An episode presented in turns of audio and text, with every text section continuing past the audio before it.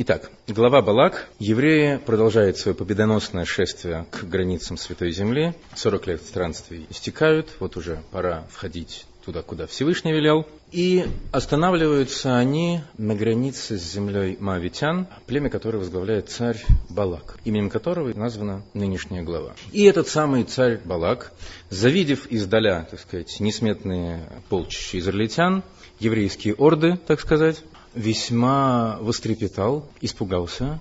Богатырь жидовин, из той земли-то из жидовские и так далее. В общем, перепугался страшно. И понимая, что военные силы ему эти самые орды не одолеть, решил воспользоваться оружием неконвенциональным, нанять пророка Билама. В русской традиции это имя произносится как Валаам. Нанять его, чтобы тот своей, значит, пророческой силой проклял евреев, тем самым лишил их покровительства свыше, и это отдаст их в руки, в руки врагов. Он себя уже в прошлом достаточно хорошо зарекомендовал, свою проклинающую силу показал весьма хорошо. Собственно говоря, те завоевания, которые Балак до того совершил, он совершил благодаря, опять-таки, услугам этого же самого Валаама, Билама.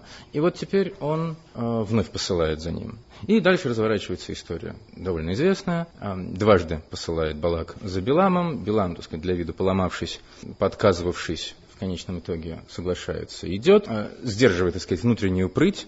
По дороге ему встречается ангел Всевышнего. Всевышний, разгневавшись, на самом деле, внутренним, скажем так, желанием Билама, таки да, проклясть евреев, посылает предупреждение. Далее происходит известная история с э, разговорчивой ослицей этого самого Валаама. Ну, в конечном итоге, чтобы немножко сократить повествование, упомянем лишь, что трижды Билам пытается проклясть еврейский народ, и трижды Всевышний в его черный рот вкладывает слова благословения. С этого начинается недельная глава. Что может обратить на себя внимание, прежде всего, это само название главы. Целая глава Торы, книги книг. Самого святого, что у нас есть, целая глава а, названа именем злодея, негодяя, страшнейшего врага еврейского народа, Балака. Там сказано, что он ненавидел евреев больше, чем больше всех других врагов. И вот именем такого недостойного человека называется глава Торы. На это можно было бы сказать, что в принципе э, устанавливаемые традицией названия глав как бы установлены по одному из первых осмысленных и не слишком общих слов, да, с которых начинается глава. Поскольку эта глава начинается со слов «и увидел Балак, сын Ципоры» и так далее, и так далее, и увидел как бы малоспецифическое слово, первое а, значимое слово, вот имя Балака, значит, оно и, и было избрано в качестве имени, в качестве названия этой недельной главы. Но, во-первых, у нас есть такие главы, которые называются по первому слову, которые являются глаголом типа того же «увидел». Есть у нас глава Ваейра, и, и явился ему. Есть глава Ваейцей, и вышел. Так что, в принципе, ничего страшного не было бы, если бы эта глава называлась, была бы названа Ваяр, и увидел. Тем не менее, почему-то она названа именем этого самого негодяя Балака.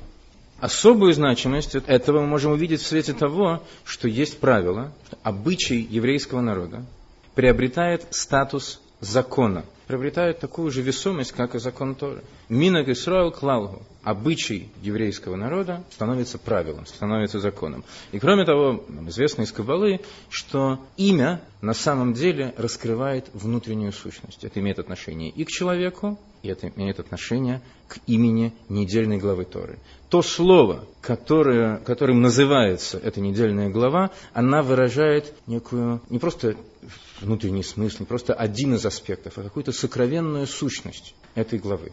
И раз эта глава называется именем Балака, значит, это каким-то образом выражает сущность этой главы. Вот давайте посмотрим, что же это за сущность такая, которая передается таким вот малоприятным, прямо скажем, названием. Для того, чтобы во всем этом разобраться, давайте сначала а, еще раз взглянем на историю взаимоотношений Балака и э, Билама, пророка Валаама. Мы с вами сказали, что трижды он пытается проклясть евреев, трижды к чрезвычайному разочарованию Балака. А ему это не, не удается. Мне, кстати говоря, грешен, должен признаться, мне чрезвычайно нравится вот в этой главе такой вот изысканный сарказм Балака, как он реагирует вот на эти творческие неудачи Билама. В конечном итоге он, наконец, не выдерживает и разгневался Балак на Белама, ну, три раза уже, уже любой бы из себя вышел, хлопнул руками и сказал, я тебя позвал проклясть моих врагов, а ты их уже трижды благословил. Беги домой, ступай себе в Освояси, я тебе пообещал э, почтить тебя, но уберег тебя Всевышний от почета. На это Билам отвечает Балаку, что, в принципе, я предупреждал, как бы, что могу изречь только то, что Всевышний мне в уста вкладывает, ну, так или иначе. Не шмогла я. Но, в очередной раз напомнив а, Балаку, что он в состоянии изречь лишь то, что Всевышний вложил ему в уста, Билам перед уходом сообщает Балаку, что у него там в устах еще кое-чего осталось сообщить. И говорит ему следующее.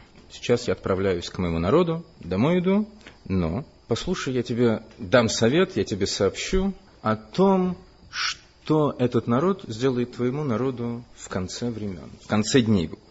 Аямим, в конце дней.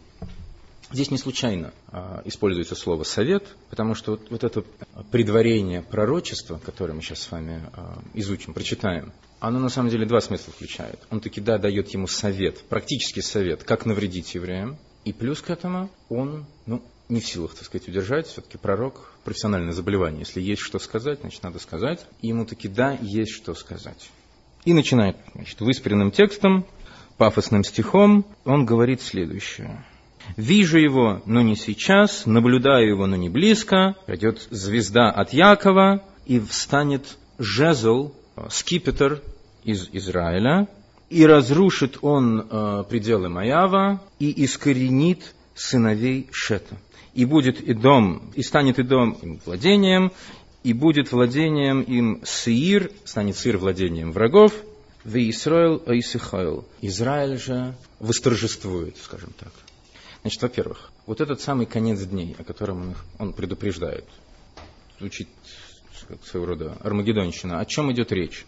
Значит, как, как объясняет Нахманит, Рамбан, речь идет об эпохе Машеха о времени прихода Машеха. И в своем комментарии к этой главе он говорит, что вот все пророчество Билама, Валама, которым он завершает свой э, сеанс общения с Балаком, все пророчество говорит об эпохе прихода Машеха. И прогноз, прямо скажем, звучит несколько, несколько удручающе. Итак, э, обобщим. Народу Израиля предрекается триумф, торжество над врагами, а всем остальным светит мало что приятного судя, судя по тексту, и искоренит сынов Шета. Вот этот самый правитель, который должен встать в, среде народа Израиля, воцариться в Израиле, написано, искоренит всех сынов, Шета. Кто такие сыны Шета?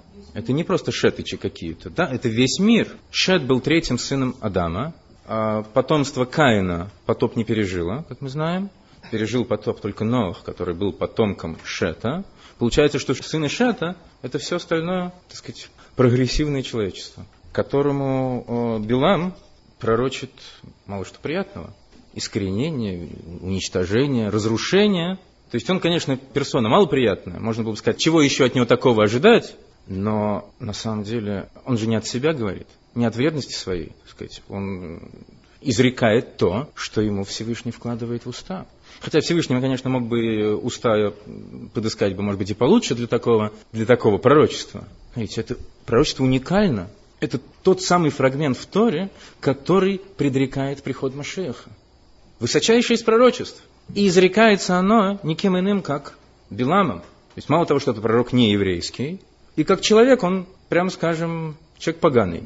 Задается вопрос э, в Талмуде, почему вообще этот, этот человек удостоился такого пророческого дара, и Всевышний отвечает на этот вопрос, что он наделил таким даром этого человека для того, чтобы у других народов не было ну, своего рода возможности как сказать, для, для отмазки, что ли. Что если бы у нас был такой э, величайший пророк, как Моисей, так мы тоже были бы так сказать, белыми и пушистыми. Не погрязли бы в идолопоклонстве и, и прочее, прочее, прочее. Поэтому им был дан пророк – по своей пророческой силе, сравнимый с Моисеем, ни много ни мало. И был он, был он на самом деле злодеем из злодеев. На самом деле в, э, в ненависти своей к евреям он превосходил самого Балака. Вот эта история, с которой начинается недельная глава, она немножко странна тем, смотрите, Балак в страхе вызывает значит, этого специалиста по проклятиям, Валаама, с тем, чтобы таким вот способом избежать опасности, которая исходит от евреев, подступивших к его земле. Но на самом деле ему, его народу, этой земле ничего не угрожало. Потому что Всевышний особым повелением запретил народу Израиля воевать с моавитянами. Было прямым текстом запрещено. По, так сказать, в силу особых обстоятельств Всевышний им не разрешил.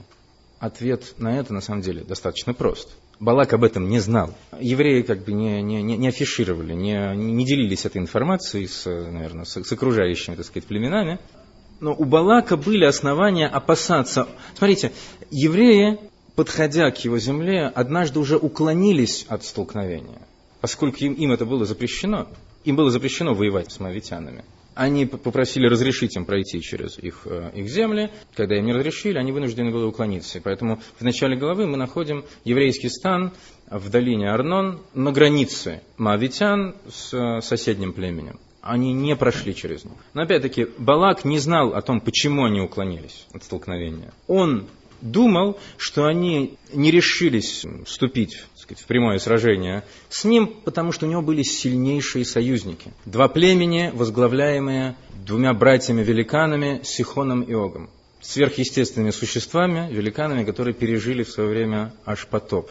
Так вот, после того, как евреи разгромили эти два племени, Балак обнаружил себя незащищенным ни с той, ни с другой стороны. И теперь он боится, что евреи разгромят и его. Поэтому он обращается к Биламу. Теперь, Балак не знал о том, что евреям запрещено э, воевать с мавитянами. Но Билам, будучи пророком, прекрасно об этом знал. И тем не менее, он не раскрыл это Балаку. Он его не успокоил, типа, ты, тебе не нужна моя, моя, моя помощь, тебе ничего не угрожает. Он, так сказать, покочевряжившись, таки пошел откликнувшись на, на, на призыв этого Балака, в тайне лелея надежду, что, может быть, ему удастся улучшить момент гнева Всевышнего или пробудить гнев Всевышнего к еврейскому народу, там, не знаю, напомнив о каких-то просчетах э, и грехах. То есть у Балака были основания ненавидеть евреев и бояться их. Он э, видел в них военных врагов. У Белама ненависть к евреям была чиста, как слеза комсомолки, ничем не замутненная чистая, стопроцентная, натуральная ненависть к евреям. И вот такой вот персонаж в уста этого человека Всевышний вкладывает величайшее из пророчеств. Пророчество о приходе Машеха. Не странно ли? Давайте посмотрим, что на самом деле этот самый Билам предрекает всему прогрессивному человечеству мы с вами прочитали слова, которые звучат, ну, прям скажем, мрачновато. Разрушение, искоренение и прочее, прочее, прочее. А, на самом деле, наши комментаторы предлагают двоякое, как минимум, истолкование этих слов. Скажем, Анкелос, мудрец 2000 лет назад переведший Писание на арамейский язык, сам принявший иудаизм, он был по рождению римлян, он был племянником римского императора, тем не менее он предпочел принять жидовскую веру. Так вот, он в своем объяснении истолковывает эти слова не буквально как уничтожение всего рода человеческого, всех других племен, а как то, что вот этот самый правитель, который встанет в народе Израиля, царь Машех, он будет править всем миром, будет рулить, так сказать. Однако Ибн Эзра, другой комментатор, истолковывает буквально. Так вот, он говорить, что нужно понять буквально, как именно уничтожение и искоренение. И мало того, что это звучит, э, как бы сказать, э, невесело, огорчительно, и, в общем-то, должно вселять в сердца наши тревогу за, за все человечество. Кроме того, согласитесь, это противоречит нашему расхожему представлению о мессианской эре. Наше расхожее представление, оно, между прочим, у нас не с пустого места взялось, правда? Мы же это представление получили из Писания – Пророки нам сообщают об эпохе прихода Машиха. В тот день я заключу союз с зверем полевым, с птицей небесной, со всеми значит, гадами, ползучими на земле, и уничтожу я лук и меч и всякое оружие из земли, и все будут жить в мире и согласии, в спокойствии и безопасности.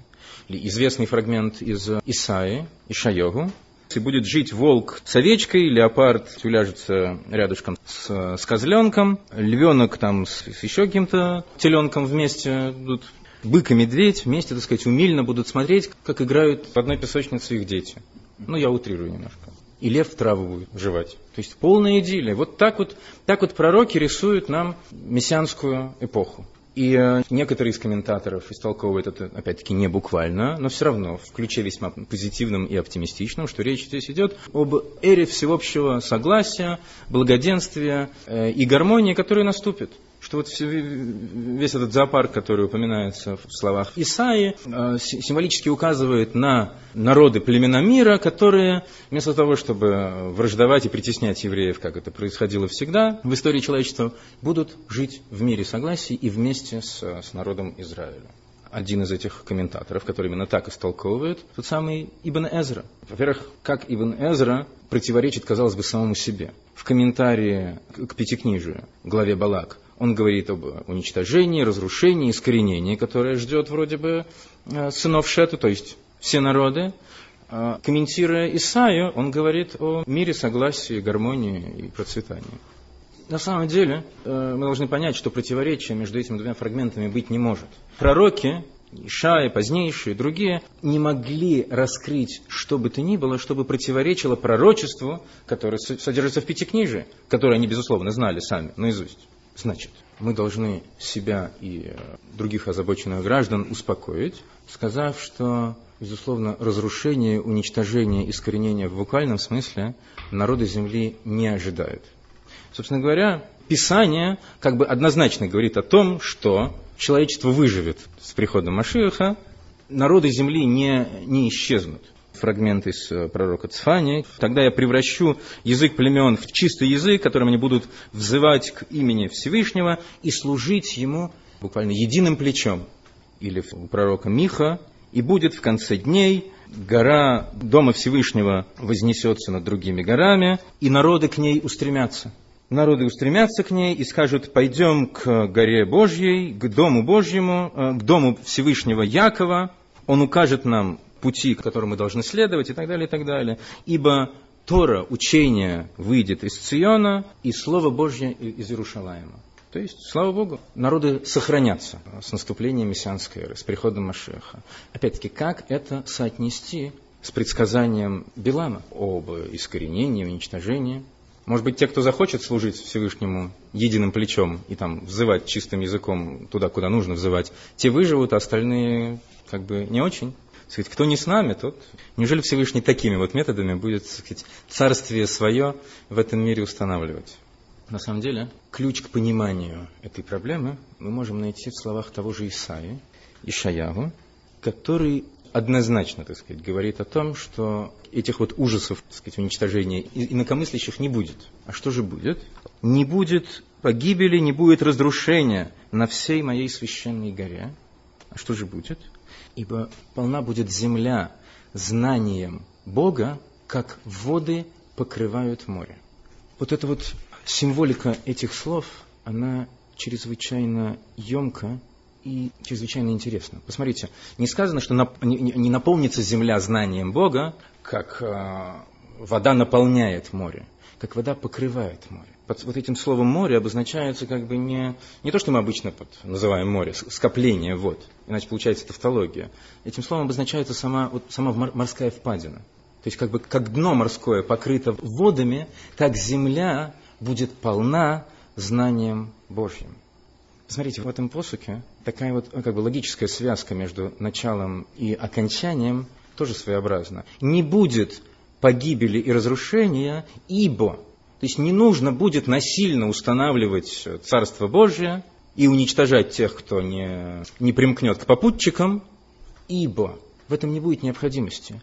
То, что нужно достигнуть, будет достигнуто благодаря тому, что знание Бога наполнит всю землю. И вот это наполнение всей земли раскрытием высшей истины уподобляется тому, как воды покрывают дно морское. Почему?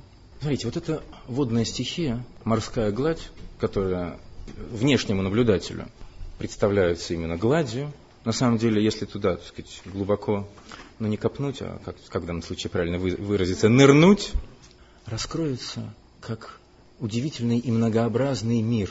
Во всех отношениях. Это и многообразный рельеф самого дна, ущелья, долины, горы, рифы, с многочисленными обитателями, которые находятся там, существуют внутри этого мира. Но все они, все они объединены тем, что они пребывают в одной среде. Они все являются частью вот этой системы моря. Воды моря, скрывая вот все это многообразие различий, их объединяют. Каждый из них является существом сам по себе со своими индивидуальными чертами, особенностями и способностями, но все они объединены тем, что они являются частью единого целого. Вот именно об этом говорит пророчество Ишаява.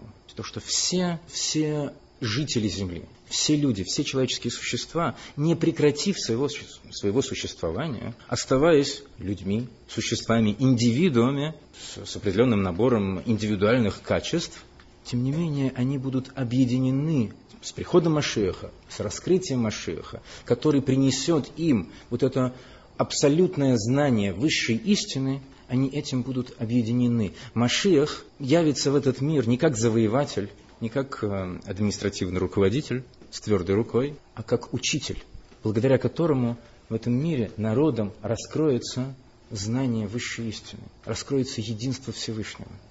Посмотрите, в мире, в нынешнем его существовании, источник мироздания, сущность Творца не раскрывается в этом мире. Творец сокрыт.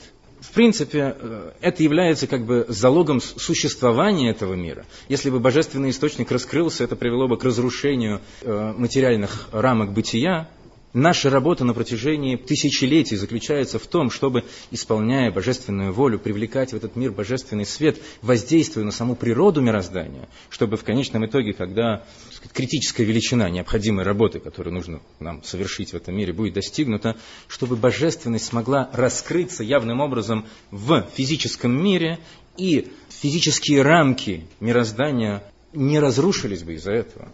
Но в мире нынешнем этого не происходит. Пока. Пока мы еще не сделали все, что, все, что от нас требуется. Всевышний сокрыт.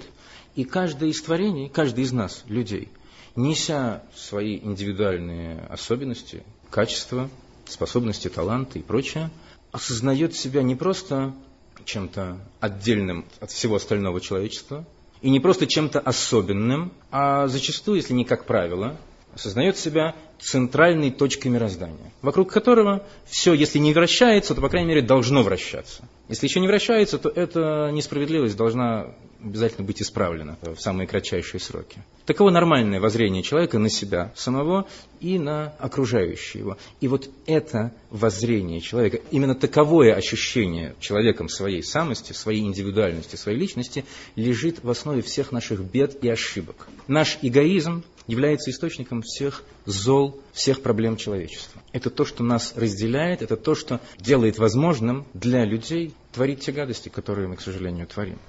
С приходом Машиаха в этом мире раскроется абсолютная истина. Раскроется сама сущность Творца. Раскроется то, что все есть Творец. Что нет ничего помимо Него. И что каждый из нас, на самом деле, является частицей Всевышнего и взгляд человека на любого другого, он не будет как бы отдаляющим.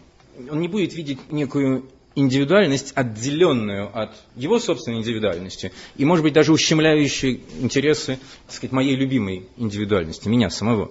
Каждый будет воспринимать окружающих как частицу себя самого, как нечто, являющееся единым целым вместе с ним самим.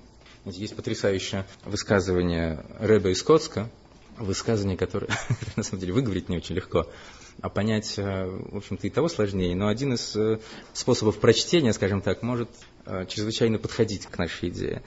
Он сказал следующее, что если я – это я, потому что я – это я, а ты – это ты, потому что ты – это ты, то я – это я, а ты – это ты. А если я – это я, потому что ты – это ты, а ты – это ты, потому что я – это я, то я – это не я, и ты – это не ты. Так вот, если, понимаете, если человек, если люди осознают свою глубинную взаимосвязанность, осознают, что в сути своей они являются единым целым, то ощущение каких бы то ни было индивидуальностей в себе, которыми мы наделены свыше, не будет осознаваться нами как нечто отделяющее нас от других. Я это не я, ты это не ты. Мы в том смысле, что мы на самом деле являемся частицами единого целого. И мы, по сути, едины. И вот такое вот мироощущение и придет в этот мир с приходом Машеха.